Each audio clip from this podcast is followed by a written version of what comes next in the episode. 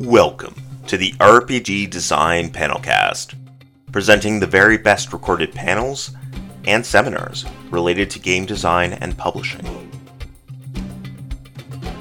These panels have been made possible thanks to Double Exposure and their game design convention Metatopia at Metatopia Online 2020.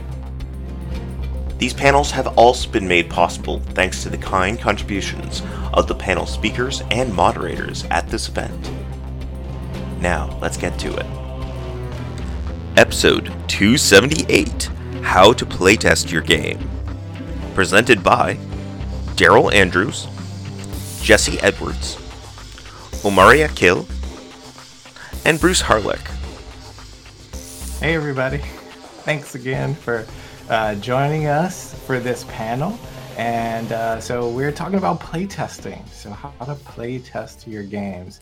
Uh, and that question, uh, you probably have a lot of questions, but the answer to that question has changed a lot now that we're doing a lot of things digitally uh, as well as in in person. So uh, as much as we can. So we're excited about talking to you about playtesting. Uh, I will introduce myself first, and then we'll let everybody else introduce themselves. Uh, I'm Omari Akil. I'm game designer and uh, co-owner, co-founder of a publishing company, Board Game Brothers.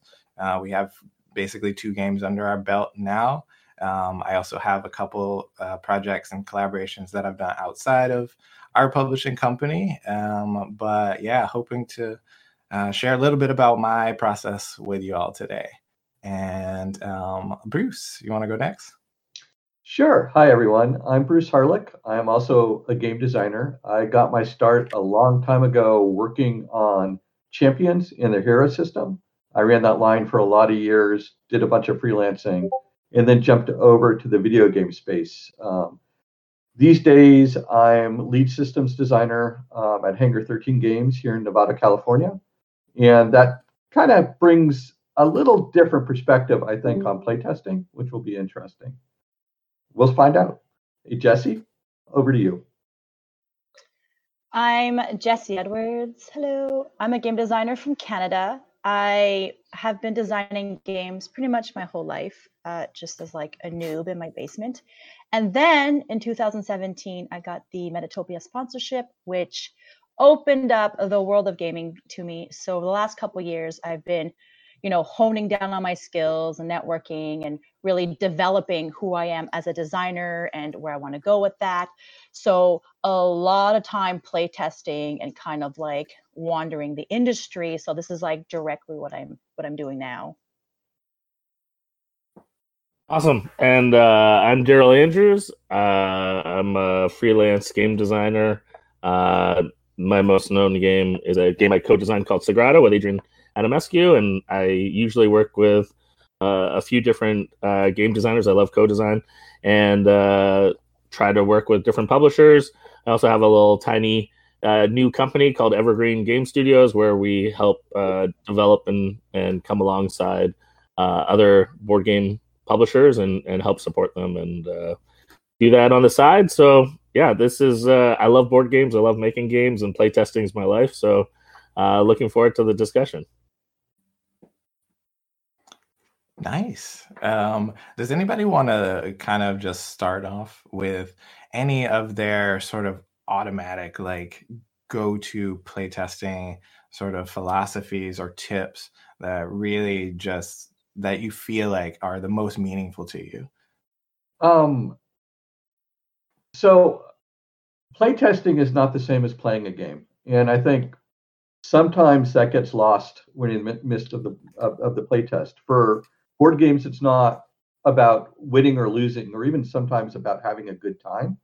It's about, but although I think you should try to have a good time in, in a playtest, it's about testing specific systems um, or specific story flows in a role playing game or whatnot. I, will open with a story um, years ago, we were at a GAMA trade show, um, and um, it was when White Wolf just had come out with Wraith, and I'd been playing a lot of Mage at that point, and being an old Champions guy, we were having some problems with uh, White Wolf's combat system and firearms, and so I wandered over um, to um, ask Danny Block about um, you know what how they dealt that when they uh, dealt with it when they ran into it and played their play tests with that the fact that firearms seem to be less effective the better you got with them and, and all. And Danny looked at me deadpan and said, well, we're all such good role players that we tend to role play ourselves out of combat situations when we get into them. And he left it at that. That obviously is not effective playtesting. That's awesome. leave, yeah. leave something to be desired, I think. I think he was pulling my chain, but. well, I, I mean, I would like to echo kind of what Bruce is saying here, though, that it, it's really important to understand that that playtesting is kind of a, a, unique experience. And so when it comes to even finding playtesters, uh, it's important to really kind of clarify and and and also understand that this is a new skill that people are going to be developing. So like the biggest thing that I really think uh, like fundamentally is that that as designers we need to respect playtesters and respect that there's a process that we're going to now need to invest in our playtesters and help also direct how a playtest should go. Because you know right, right away there's this expectation of well we're just sitting down and playing a game. And now there's there's new criteria there's new uh, kind of process mm-hmm. that from the designer's perspective we we have certain wants and wishes that are going to happen and so we need to we need to set the stage. We need to be able to communicate and set really appropriate expectations. And that might mean saying certain things at the start uh, you know really encouraging people for instance to be brutally honest. When you know maybe in our social uh, contracts in life we we we ask people maybe not to be as brutally honest as we need during a playtest or it could be anything from like making sure that we listen to one another because there can be sometimes environments where you know people might talk over each other or may think because of strategy you shouldn't talk about certain things. There's all these kind of unspoken expectations and so you need to bring those out right from the start. I think it's really important and i'm sure we can talk a little bit about you know what what kind of things do we do to help set the stage and make sure that respect is you know like the highest criteria uh, uh of a playtest session yeah i mean i could give some examples but i before we give some examples of expectations i also kind of uh, I, I, I couple it with expectations because it feels like an expectation on myself but like having really specific goals uh, when you go into a play test um, because you know that frames how you're looking at things too. And also that's going to change potentially the expectations that you have of the players. Uh, so yeah in some combination of those things is really what makes for me an effective play test is good goals and then making sure your uh, players understand how your goals relate to how they're t- play testing and you set those expectations accordingly think I think that um, especially for new designers, they don't understand the uh, importance of, investing that time in playtesting. Um, they're like, "Oh, my family loved this game. It's a fantastic game. It's a great game. It's so amazing." My sister told me, and it's like the people near you the most. They're um, they're not truly honest and they're a little bit biased, and of course they're going to love your game. And it's so important to play test the hell out of your game. You need different views, different like unique like the the more diverse your playtesters, the more the quality of your feedback will be so much more valuable. And like when I went to Metatopia for the first time, like my all my playtesters were family and friends, were like people who were very close to me. And the, the feedback I got from like industry professionals and other designers, even if you have nothing published, the feedback they were giving was so like you can't put a price tag on that at all. And my games became so much more, they were better. They were so much more than they were. And you really, it's investment, it's time investment, and it's, you have to like, it, like people give of their time, right? So be super thankful to your playtesters. That's like number one. And it's just, it's community building as well for your game. So it's like, it's all good. Yeah. yeah oh, go ahead, Bruce. I was going to say, I think uh, Jesse, you're, you're, right with that community building. Your playtesters will become your ambassadors, uh, the people who are going to, you know, keep an eye out for this game. Um, uh, you know, look for this when it gets published because it was awesome, or it's got some great ideas, or uh, that type of thing.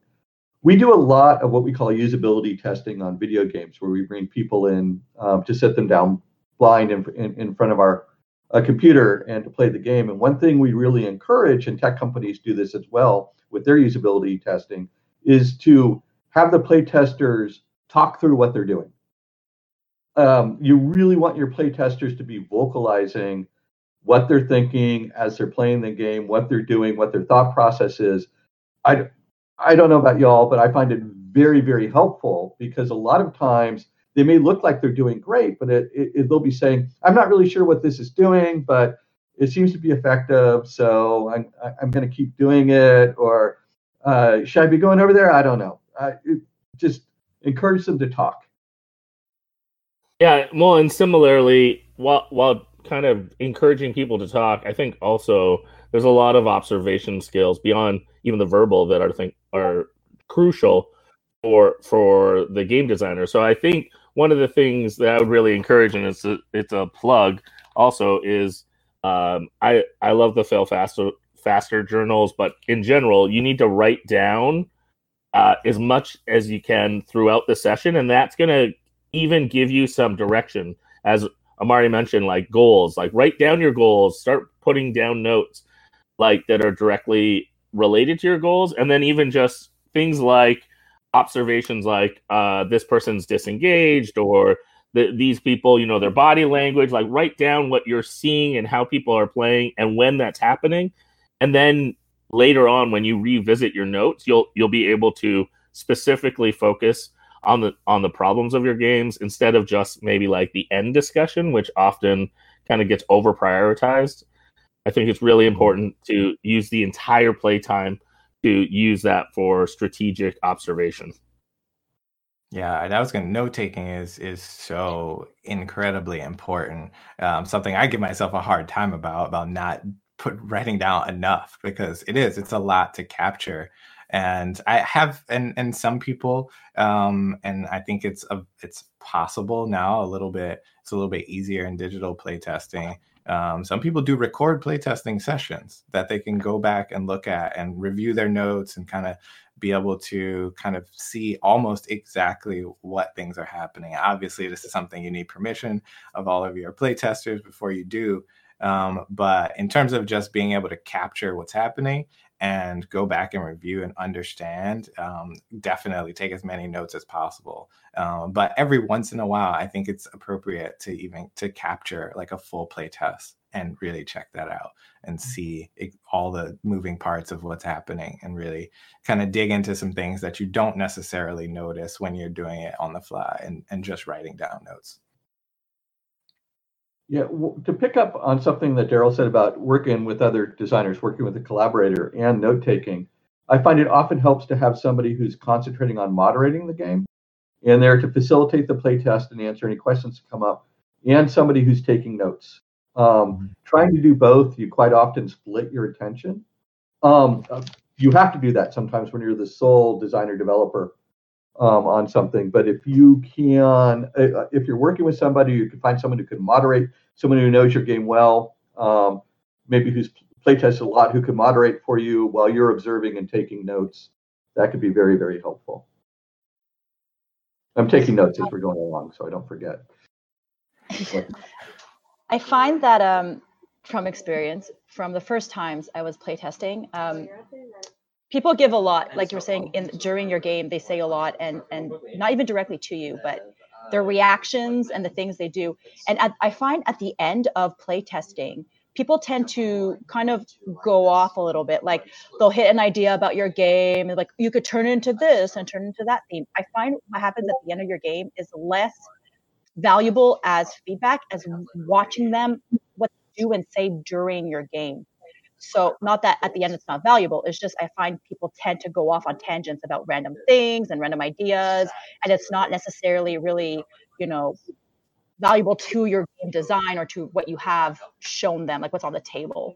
So I pay way more attention to what's happening during and, and the little comments they say between them or their reactions, because that's where your real value is and, and how they're um, interacting with your game directly. Yeah, I I'm a big proponent of actually. I I might even go farther than you, Jesse, and say like the end discussion is almost useless. I I I appreciate, and the reason I do it actually is more just out of respect. Like I just want to give people time to show that I'll listen because they just listened and participated in in a game that I asked them to do. But but really, the the most valuable information I feel like I've already captured. Now there might be some stuff that comes out in that discussion, and also I, I differentiate and say, especially designers, they have a lot to say at the end because they hold back versus like naturally like uh, mm-hmm. a, a, variety of other playtesters might might really reveal themselves during it. And I think there's a really big distinction of that. I, I know early on when I started playtesting games, I discovered I got to playtest with a bunch of designers early on, and I didn't realize this was unique. But I thought, hey, cool, that's really fun. And they gave really great advice at the end. But unfortunately, I listened too much. And so I think there's also a lesson of discernment and learning, you know, what, what, starting, you know, going back to what Omari said about having goals, you know, you're making your game. And so you're trying to discern how to make that best experience. But make sure you also don't end up making someone else's game. So it, you know, that feedback is important, but you need to interpret it. You need to you know discern it and then and then find out you know what what ways to make the the vision you're making better. Not all advice is good advice. You can't please everybody and you have to stay true to yourself and your game. Exactly. And even when you're working with a larger team you need to know what you really believe in and where you're willing to be uh, guided by advice or feedback um, as well as we like to say because um, I work with you know very large teams these days, you know, of 80, 100, 200 people or or whatever. You get a lot of feedback. You have a, a and a lot of bosses, and you just need to know what hills you're going to die on. Um, it, defending, you know, those things that you really, really feel are good for your game. I, am curious. I, I, mean, there's a few basic things that I think of always when it comes to recording notes. But we mentioned note taking. I'm curious if we could maybe share a few things that we try to write down or or have intentions to write down. Not that we always do, but I know, like for instance, like one thing I always say, and my playtesters think it's hilarious, is like, "Oh shoot, what time did we start this?" And you know, like what other what other things are we trying to write down that that hopefully you know we can get in the habit and maybe even encourage other people. What are some good habits to write down? I laugh specifically because I always forget to record the time, and I'm I'm I'm so I'm usually so far in development before I'm ever like, wait, how long does this game actually take? Um, and and I know that yeah, that's one of my big ones that I miss. Um, one that, that I'm always very intentional about um, is is when when I see players struggling to make decisions um, and and you can usually kind of pick that out. Uh, I like to just record those scenarios because sometimes, yeah, I can find issues with balance. I can find issues with just having good potential next steps in a in a mechanic or in a system where people yeah if anybody just takes a really long time to make decisions obviously sometimes there's analysis paralysis um, but you I, i'm hyper aware of that because things that slow my games down are issues to me if they're not intentional if they're not really meaningful to players. So i'm always aware of yeah looking for okay this is taking a really long time. I wonder why. Sometimes i'll interject and ask a question at that moment um, but i definitely want to know okay what's what's the situation that caught that potentially caused this?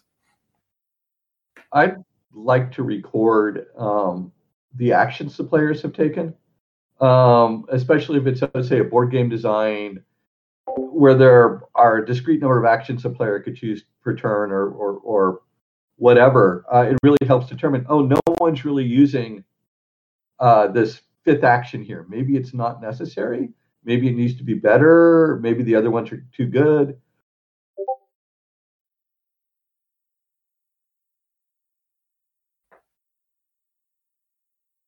Yeah, kind of similarly also on on the note taking side, and uh, you know we keep coming back to the same things, but I think I think one thing too is is recording what rules or what focus your test is on, and then and then kind of uh, continuing to see uh, the observations if that's improving or making it worse. I'm kind of a like I try often to really focus on only a few iterations at a time. And so I think it's really important to see like during your test if you're writing down like oh this this part you know I'm I'm I've changed the beginning of the game you then might not even finish the playtesting of the game. So I think it's really important to really like record and focus your goals on on your test. And I think for for example I heard the story of Uwe Rosenberg. He he only plays uh, something uh, something like 20 minute segments of his game. And he play tests it over and over and over until that has become strong. And then he moves on to the, like kind of the next 20 minute segment of the experience. So he might just work on kind of like the buildup of your game or the middle of your game. The other thing that uh, kind of along the same lines is i'll often try to start the game at the middle point and ultimately see how much of the front i can cut off. Because i ultimately like to get people started in the game sooner in the action. And i find sometimes that a slow grow or a slow burn at the beginning of the game can be problematic. So instead of worrying too much about that, just start your game in the middle and and and test from there and then see how much of that you can kind of start people off. I'm curious what other people do when it comes to like kind of running your sessions and and respecting time. I think another option, just for along the same lines of what you're describing, of like getting to the action or specifically, you know, getting to the part of the game you want to test. I don't be afraid to stack the deck. Like if you if it's a card game and you're looking for trying to figure out how a specific set of actions are going to interact with each other, put organize the deck so that those cards are going to come out in the order you need them to, so you can see what you want to test um, I think that that's totally valid too. I mean, it would be similar, like Daryl's talking about. If you're trying to start in the middle of the game, you would have to do some setup to create that experience.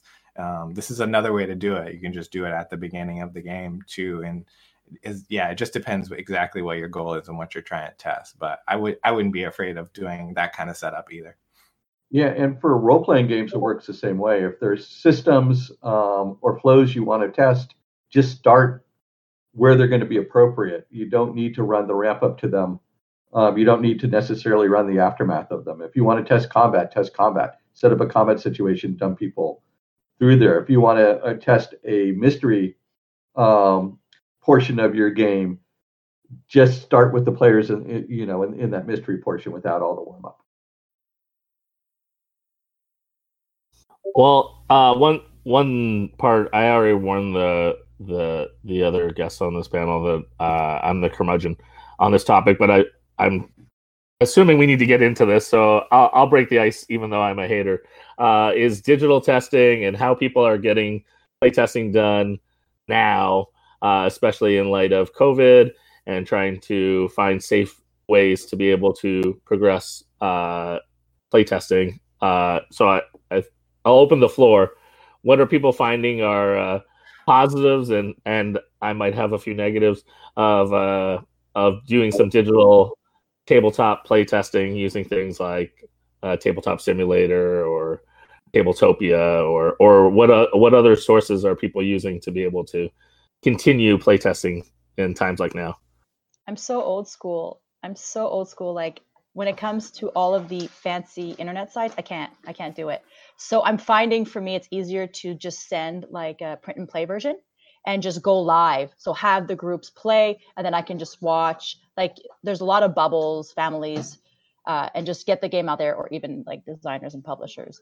Because like i i don't know how to use the websites and it's a whole new learning curve. Like just being a designer and designing and playtesting like so many you basically have to become a jack of all trades now because you have to be technologically savvy and you have to like still do all the other stuff. And no. So i'll send you a print to play we'll video and chat and i can have it set up on my table too and we can talk things out. But it's it's a struggle. The struggle is real to get like valuable play tests mm-hmm. in and they're so important and needed that you got to get creative. Yeah it, it's really hard. Um, using Tabletop Simulator, you lose the body language. Um, a lot of times you lose the facial expressions. um, and the, the, the, comments that get muttered under the breath or, or you know uh, that aren't necessarily meant for your ears but that are that are very instructive um, I, earlier this year i participated in, in judging some educational um, board games and we all got set print and plays and uh, the four of us judges all set them up and tried to play through them via zoom and even that was hard and i've got respect jesse um, for you being able to do that and, and get good feedback. Um, it, it's great if your testers are all in one place, and then I think you could get that feedback. But if you're dealing with folks who are distributed in different places, it's hard to get that gestalt, that whole, um, from the experience. Yeah, Ooh, I was just going to mention Jesse. Oh, sorry. Go ahead, Omar. Well, I I mean, I'm I'm kind of leaning in in the same direction. Like it's hard. Uh, I'm I'm doing it where I have to do it, um, but it is it is challenging. There's so many things. I mean, Bruce hit a bunch of them. There's so many things that you can't determine. Um, and I mean, back to our previous comment, the time it takes to play a game. Um, I've I've run you know probably 40, 50 playtests of something digitally, and I still have no idea how long it's going to take if you're playing in real life. Uh, so just knowing that there's all these limitations is really like if there's certainly things that you can test effectively in a digital environment, but you have to be very careful about choosing what those things are and what you actually can accomplish because it is so different and there are so many limitations. Yeah, I, I was just gonna say, Jesse, the the process you just described that you're using um, is very similar uh, to Matt Leacock, and uh, I remember sitting in a a panel where he described his his process, and he's he's quite actually quite mastered this idea of having like print and play and everything packaged and ready. And uh, what he has is he has groups even blind play test and videotape themselves as they take it out of the box, as they learn the rules, they talk out loud, they play test the game, then they send the video back, and he re- he watches all this video footage, which I I'm uh, mad respect and, and impressed by. I don't I, I don't know if I have the due diligence because he does this wide. He he has a bunch of groups do this and then watches video after video, and he says he even kind of has learned to master it, watching them a little bit and like 1.5 time or you know something like to be able to speed through all this all this information and such. But i think that's like that the the extreme example of what you were describing jesse. And i think that's a really great uh, alternative solution. I i know for myself i've really wrestled and struggled with uh, you know the problems that that you know everyone has mentioned. But i really also think it's important to understand that probably digital testing is only going to serve certain purposes so, for instance, like using a Tabletopia or or something like that is going to be really effective in the fine tuning and in the kind of like mass play testing, probably on the on the kind of last stages. But it's really hard to be intuitive and to have and to understand feelings through that medium when you're when things are so raw and when things are so early in design. I know for myself, for example, I always uh, prototype with card sleeves and I'm constantly pulling cards out, writing on them, scratching things out, changing things on the fly. Um, and yes, that's possible digitally, but that is not like, for example, very conducive to my process. So I'm I'm curious, what other things are you finding that you're doing differently, or or or figuring out how to how to play test in times like now? Oh, I mean, for me, I I've had to at least at some level resort to um, a lot of playtesting where I am kind of role playing multiple types of players going playing against each other in a game. Um, that is kind of a necessary thing that I probably I do now that I really hadn't even thought about doing before probably once or twice when I was really struggling with something. But now it's been a part of my process, I think, to actually, yeah, play double two, you know, two players. I've actually p- played a game where I was four different players and I was trying to play four different game, four different sort of player styles yeah. to see it, how things worked out. Uh, Yeah, I was it's- curious it's- when you say styles. When you say styles, because uh, uh, my friend Jesse Wright has just talked about how he started making cards for like certain almost personalities at the table. yeah, that's exactly what I'm talking through, about. Like, yeah, what do you what do you do with that? Yeah, I mean, so um, the game that I was designing was luckily fairly small. It was like an 80 card game. So there's not so many interactions that it wasn't possible to do. Um, but I did. I created uh, a few different personalities, and they're not even complex. There was a player who was just a little more aggressive, a little more risk taking. There was a player that's obviously a little more conservative. Um, I, I had one player that was hyper focused on their secret goal.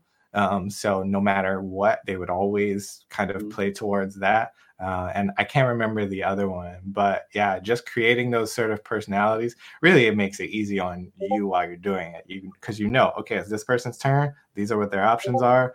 This is what that personality would do. I'm gonna play it that way, and then you can kind of see how things resolve uh, towards the end or each round. Kind of you get a little picture of of what that, that the game looks like. Um, potentially from different perspectives that you've made up and you're kind of doing on your own. That's interesting because that's also totally a video game development technique. Um, a, a lot of the publishers will invest a lot of money figuring out um, player personas um, and, and their market segmentation and kind of correlating those two. And when you're figuring out a feature set for a game and, and testing features, you're looking at your target personas and uh, what is this feature what percentage of our market is this feature going to make happy um, or serve? And an interesting technique to bring it into the tabletop um, like that, because yeah, yeah, you know, different people, they're definitely they fall into buckets or they straddle them, but you know, um, they definitely could get segmented like that, and it must be very, very helpful to be able to get into that mindset. Oh, I remember my fourth player. It was a disengaged player, and I basically just randomly picked a card to play for them. Because that is a thing that I have seen in real in real gameplay scenarios. Mm-hmm. I'm imagining you changing seats and putting on the hat and putting on the scarf.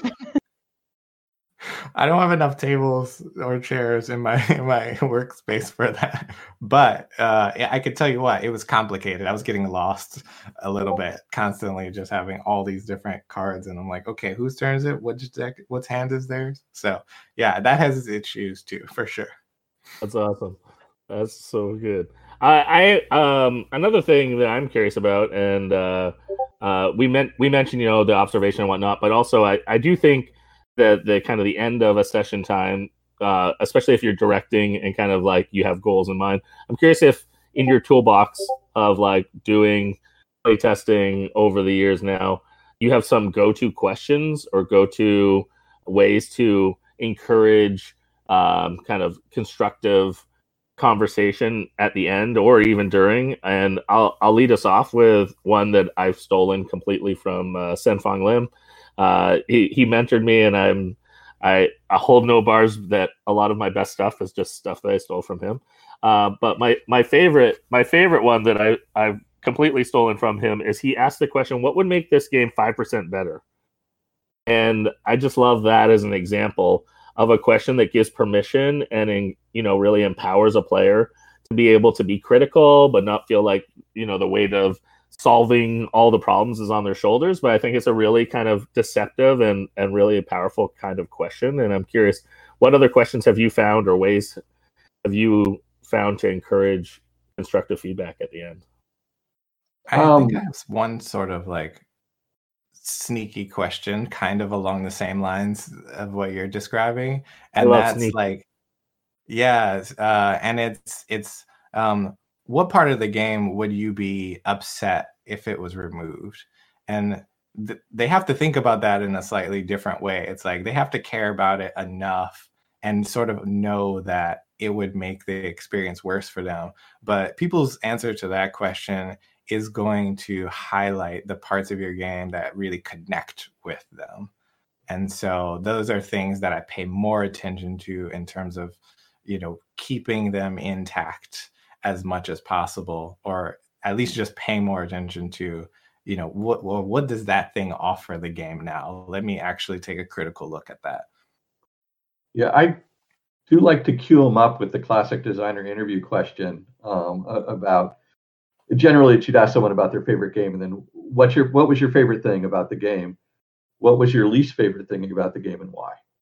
Um, I, pretty apparent and obvious questions but um, if you let them start with what they liked about it uh, the best quite often then when you ask them the the, the reverse of that um, they'll be honest with you.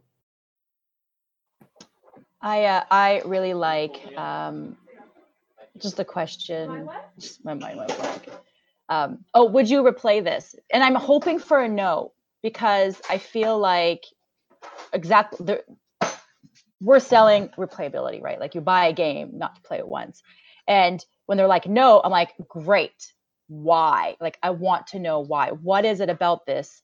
Because that's what you have to fix right? Like that's the whole purpose of my game is i want you to play this every monday night with your family and friends. Why would you not play it? And it i find that that insight can really if they're like yeah i'd replay it. Yeah okay but like why? But i feel like when they say no you get like that's that's what i like. And i hope they say no and i hope they tell me why. Yeah one one question that i asked is kind of similar and and really gets people to think like willing to be kind of harsh to me is i'll say so how much would you pay for this? And that very quickly yeah. like forces someone to be like whoa, i mean i don't know if i'd buy this or yeah. I'd maybe I'd maybe only pay like five bucks for this, or you know, like things like that. And then those comments really force like, okay, well, like how can we get there? So it's you know a similar question of just trying to get people to be kind of brutally honest and and show that there's you know some permission there and also i think a question like that also helps evaluate a game on a different on a different access point because i think sometimes uh, we designers might get too focused on the the the mechanics and the and the story and we don't necessarily think of it as a product so i think also it's it's important somewhere in the in the testing process probably more on the back end to also start thinking about the game as a product and how people were are willing to kind of uh, spend money for it because that's the, at the end of the day, unless you're offering free print and plays, that, that's going to be a, a, a practical reality that's going to come up. Yeah, I always ask that Daryl too. Every at the end of playtest, uh, whenever the game gets to the point where like I've already introduced our elements, and yeah, I have it, it is closer to the what the final version will look like. I always ask that.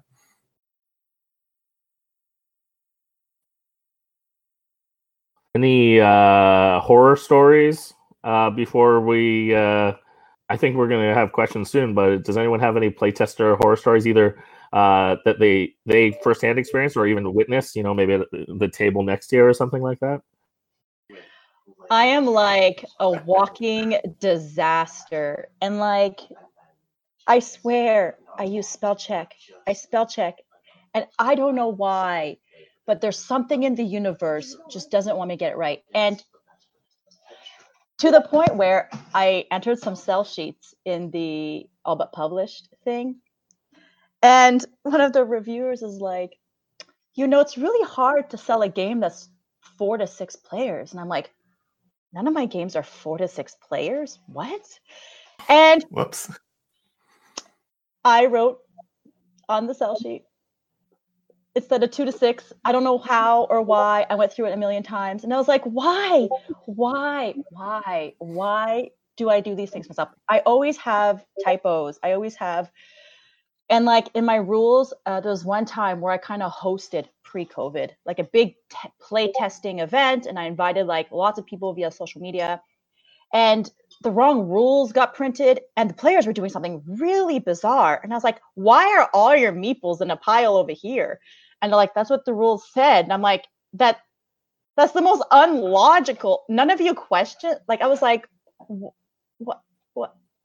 What?" An editor made a mistake somewhere, misunderstood something, and rewrote something, and it messed it all up and I trusted them and didn't go through my own rules.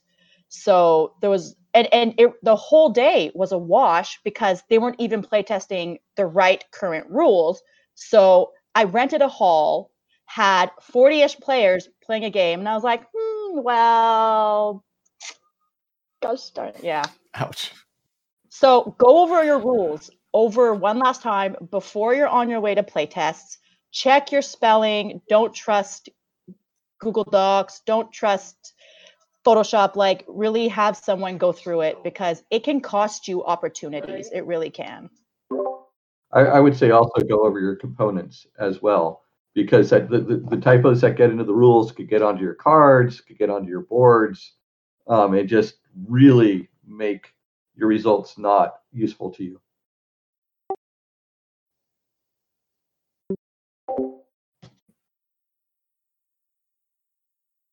Uh, I, I, my only sort of like playtesting disaster wasn't really didn't have much to do with the playtesting, but it was just at the very, very tail end of a four day convention. And I think we were all so exhausted, like nobody could focus. And I was saying things wrong and they were doing things wrong. And the feedback was like just, it, we were all exhausted. And you, I just felt it. I was like, I honestly don't know if I could use anything from from this entire playtest. I, I think I, I, I was definitely not taking enough notes. Like it was it was just really hard. So I do now all I'm all, more aware of my own energy going into a playtest and mm-hmm. like know that okay, I need to be able to do this effectively. That requires some effort on my part and I need to have the energy to do that.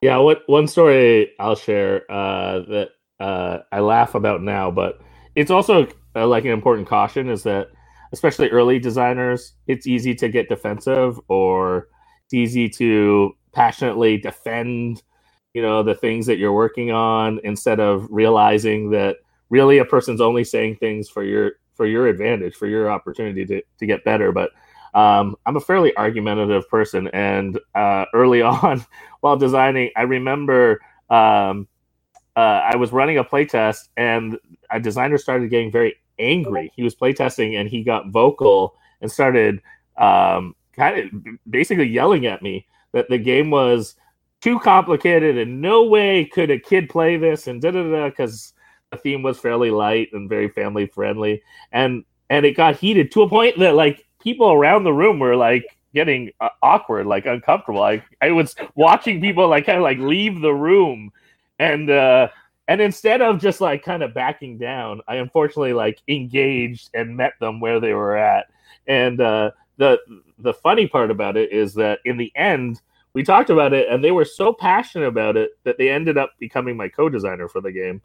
Uh, and that that that passion actually worked great but uh, it, it, doesn't usually work out that way. And so, uh, thankfully, you know, both of us understood and respected each other, even though it was uh, kind of argumentative and and pretty uh, vocal. But I think in general, I think it's important for people to remember, like, uh, to de-escalate and to also like really uh, try to listen to your playtester and not be defensive. I think that's a really easy thing to bleed in because it's your baby and it's the thing that you poured your time into and you think it should make sense or it should work.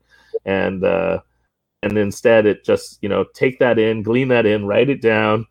You know, even if you disagree, give give a little bit of time for someone to be able to vocalize and be able to express their opinion because at least at least the time is worth it. So and on that note of time, we probably we can probably jump into questions before we run out of time. Yes. Okay. Yeah, I mean, hit some good things. And, uh, I do have some questions queued up. Uh, audience, this would also be a great time for you to uh, ask some more. Put them in the chat, and I'll add them to the list. But here I go with the very first question that we had asked. Um, earlier, you were talking about um, comments at the end after the actual test itself was over uh, and uh, mentioned that sometimes they're not always that useful. Uh, and uh, Arch Create wants to know if, uh, in, if if comments at the end are not useful, should you use surveys or other things uh, to, that that players can write down as feedback forms or something like that? That's a great question. I, I'll jump in real quick with one thing. I'm sure everyone's got some feedback on that. But one thing that I'd really stress or, or encourage is I often say to players, uh, I don't need to hear your feedback right away or right now. Uh, like sometimes your best ideas are going to come to you on the drive home or you know, the next day. So so I even encourage and and, and I think fits into this idea of a survey as well is you know if you have some type of structure where people could you know google form it or or do something like that be able to give you feedback even later uh, or be able to kind of write down their stuff i think that's a really constructive tool and can be really helpful. Yeah i'll, I'll I, I, have used like google forms too. Um yeah google forms and i've used surveys. I think yeah they're they're all very situational but uh, i've i've i feel like they've all been very useful in in different contexts. So yeah definitely good ideas. I've also used immediate post game surveys you know printed out uh, and had people fill them out right there before we get to the kind of closing discussion um, and, and and whatnot it, it's sometimes important to capture. Uh, surveys are great because people can give you your feedback without being influenced by the conversation that's going on, uh, which can happen in those group discussions.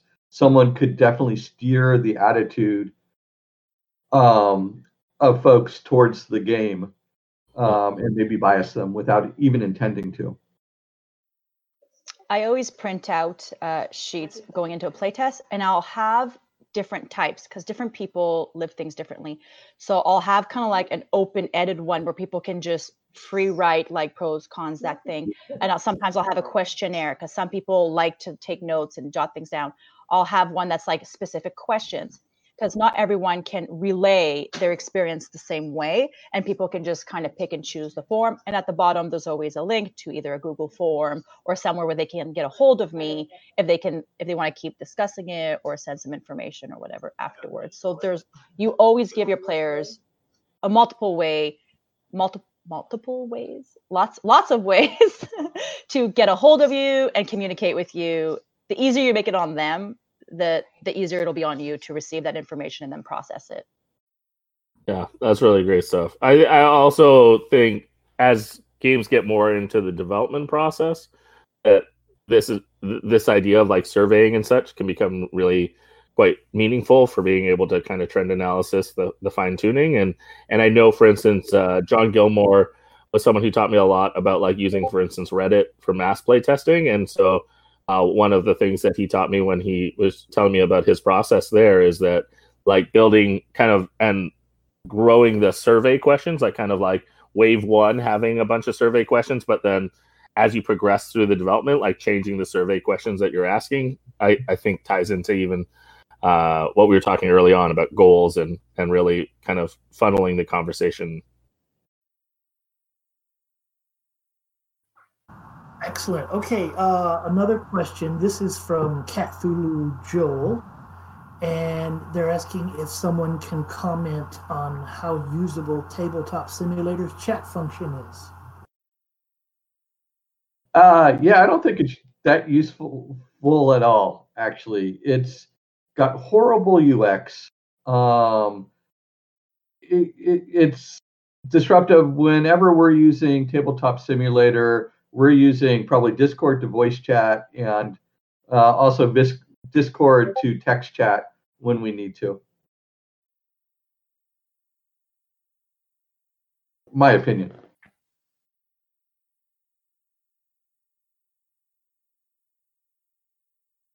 Yeah, okay. I think you nailed it. okay. Um, another question uh, how do you get people to video themselves playtesting your game? How do you get groups to record it for you? Do you pay them? I uh, i've never paid playtesters before. I'm if that's a thing i'm not aware of it.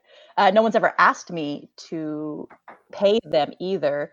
They usually just turn on skype discord zoom messenger there's so many ways and they just literally turn on their camera and kind of even your phone like people do all their phones and they just hold it up with a little tripod kickstand duct tape and a post whatever you've got and they just film themselves playing.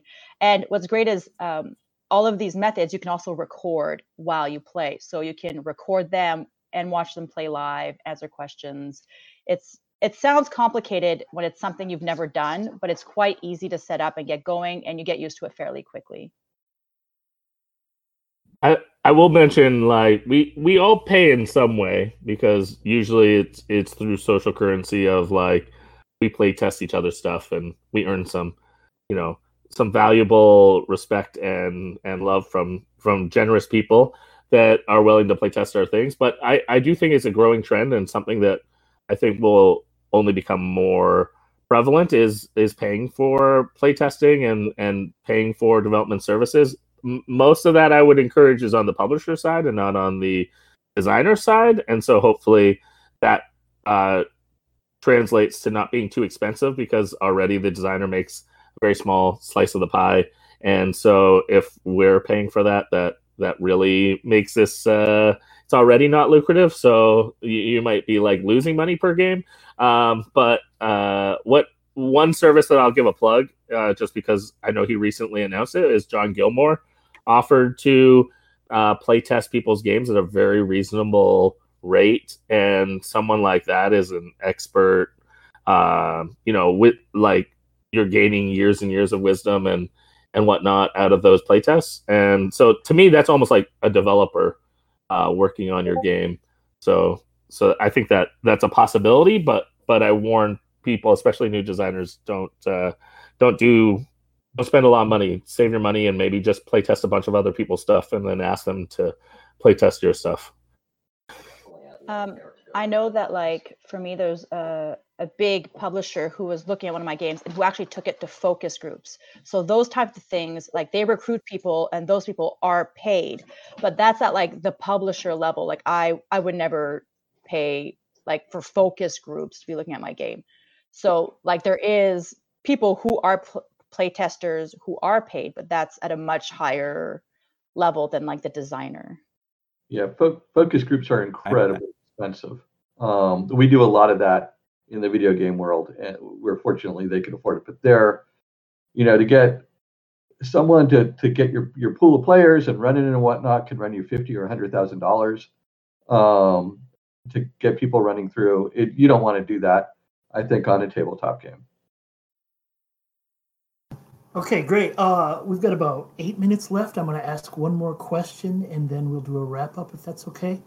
So the final question is from Darren Watts. And how do you build and maintain your home group of early testers before things are ready for strangers? Feed them. Absolutely the right answer. Pizza and beer. yeah. I also try to beer. like sometimes when I get like designer copies, those are the people that get them. You know, shout outs in the rule books. Treat treat them like gold, and just uh, th- those are the your your your your main people that put up with the worst version of your game. So whatever way you can bribe them to not run away is worth it. Uh, for Darren, in the early days when George was uh, designing and playtesting champions, um, and he would do it on our uh, Wednesday night, uh, I think it was Wednesday, play group, people who found a rules loophole, something that was broken, could play it the night that they found it and run roughshod over whatever scenario or villains or whatever we were playing, and then George would design around it. And that was an incentive to try to find very broken things in the game. And we had one player, Steve Goodman, um, who was fantastic at that. And he always had a new character every week, and it was broken as all get out. And he had a blast with it, and it kept him coming back. There's um there's actually a lot of community groups uh, for playtesting. And even in my hometown there's a group of designers they meet once a week and everybody brings one game and you all play you spend some time playtesting each other's game. And there are those groups like i'm in canada but i know there's some in the states i know there's some everywhere and they're pretty easy to find. And even like if you're brand new and you don't have any resources even your local game store that is like the place to go because that's where all board gamers go and designers. And some of them have bulletin boards like it's really easy to find. It, it takes some homework doing of course but they do exist and people are there to support you. And i have never met another community as supportive and amazing as this one. People want to help. People want to support each other. They're all there. So like we like the people at metatopia the people like we are your community and we will support you. You just have to ask you know don't be afraid to ask and do unto others as they do to you. Make yourself available and others will be there for you as well. Excellent. Okay, so let's use these last five minutes uh, for the four of you to just one more time say who you are, what you're up to, how you can be reached uh, on social media, etc., etc., and uh, what cool things you're working on, and then we'll close it out. Um, I'm Bruce Harlick. I can start Uh, since I started. uh, go ahead. Um, yeah, I'm Omari Akil, and uh, you can find me on Twitter. That's probably the easiest. It's just my name, Omari Akil, and on Twitter. Um, our company is BG Brothers. Um, if you are looking for that, um, cool thing, we're working on a lot of cool things, but our biggest thing now is uh, we have a a live Kickstarter actually for our second game, Hoop Gods, uh, which is a two-player head-to-head street basketball game um, that I think has some really really cool uh, elements to it. So um, yeah, that's me. I'm uh, Um, go ahead, Jim. Sorry. I'm sorry. Uh, I'm Jesse Edwards. Uh, on all social medias, I'm the amazing Jesse. It's like one word. Um, Jesse Edwards Games on Facebook. I'm just, I've got like six games that I've been working on for years um, that I've really, since 2017, when I won the sponsorship to Metatopia, I've really been working on and improving and designing. And they're kind of like at the end of that whole process. So I'm starting to like reach out to publishers now. And I just like, you know what I love about a designer is like when you go back to like original designs and you look like, you know, three years ago, you're like, oh, my baby's grown. You know, I'm having that moment now. so yeah, so lots of things uh, in the future, good things. I'm excited. I'm excited. Um, so I'm Bruce Harlick. You can find me on Facebook under that or on Instagram under Amazing Foxbat. Um, on Twitter under Bruce HH. I don't really honestly tweet or post that much about games. It's mostly cocktails um, for me, but uh, y- you know, there it is. That sounds awesome, Bruce. I gotta follow you now. I'm looking forward to some cocktail recipes. Uh, I've been missing the tiki bars. So, uh, um, hi, uh, my name's Daryl Andrews. Uh, you can find me on the different social medias. Usually, uh, my middle initial M is in there, so it looks like Daryl Mandrews. Uh, but uh, yeah, I, you can find me on those. I, I don't do a lot on social media, but I try to uh, follow up with people. Uh, Facebook's maybe the best way to get a hold of me. Um, uh, interesting projects right now. Uh, I'm really excited about and really been focused on a game that I'm doing for Cryptozoic. Uh, it's a, licensed product, so it's Dark Knight Returns uh, with Frank Miller art, and pretty excited about it because it's designed around a one-player experience. I have no idea if people will support that, but I really hope so. Um, but at times like now, we thought, wh- why not? Especially see if there's an audience for that. So I'm co-designing that with Morgan Dontanville, who's the creative director at Catan Studios, and we are both passionate about this book and uh, and really trying to capture the experience. And so it's been really fun to work with him and to work on such uh, an important uh, license and story that we love, and really uh, fanboy every day working on that and getting to play test it and whatnot. And uh, hopefully it'll be accepted and loved by others too. But it's in that like wait and see, and so we're we're kickstarting that in late January. So keep an eye out for that. And uh, yeah, so that that's what keeps me up at night right now is uh, that. And there's a few other projects that I'm getting to work with, some fun publishers and the early stages, but I'm really excited to work with uh, some some new people. So yeah. Okay, well, thank you, uh, audience members. Thank you, panelists. This has been your disembodied voice, Mickey Bradley. and uh, we're going to wrap this one up. Um, uh, if you want to go chat about this more in the Metatopia Discord, in in the uh, panel watch party channel, that would be a great thing that people can do after this if you're watching it live. And uh, I just want to say thanks to everybody. This was a good one. Had almost 50 people for most of the for most of this panel. So great. All right. Take care, everybody. Have a great Metatopia. Thank you Thanks, all. Mickey. Thanks, Andy. Bye. Bye.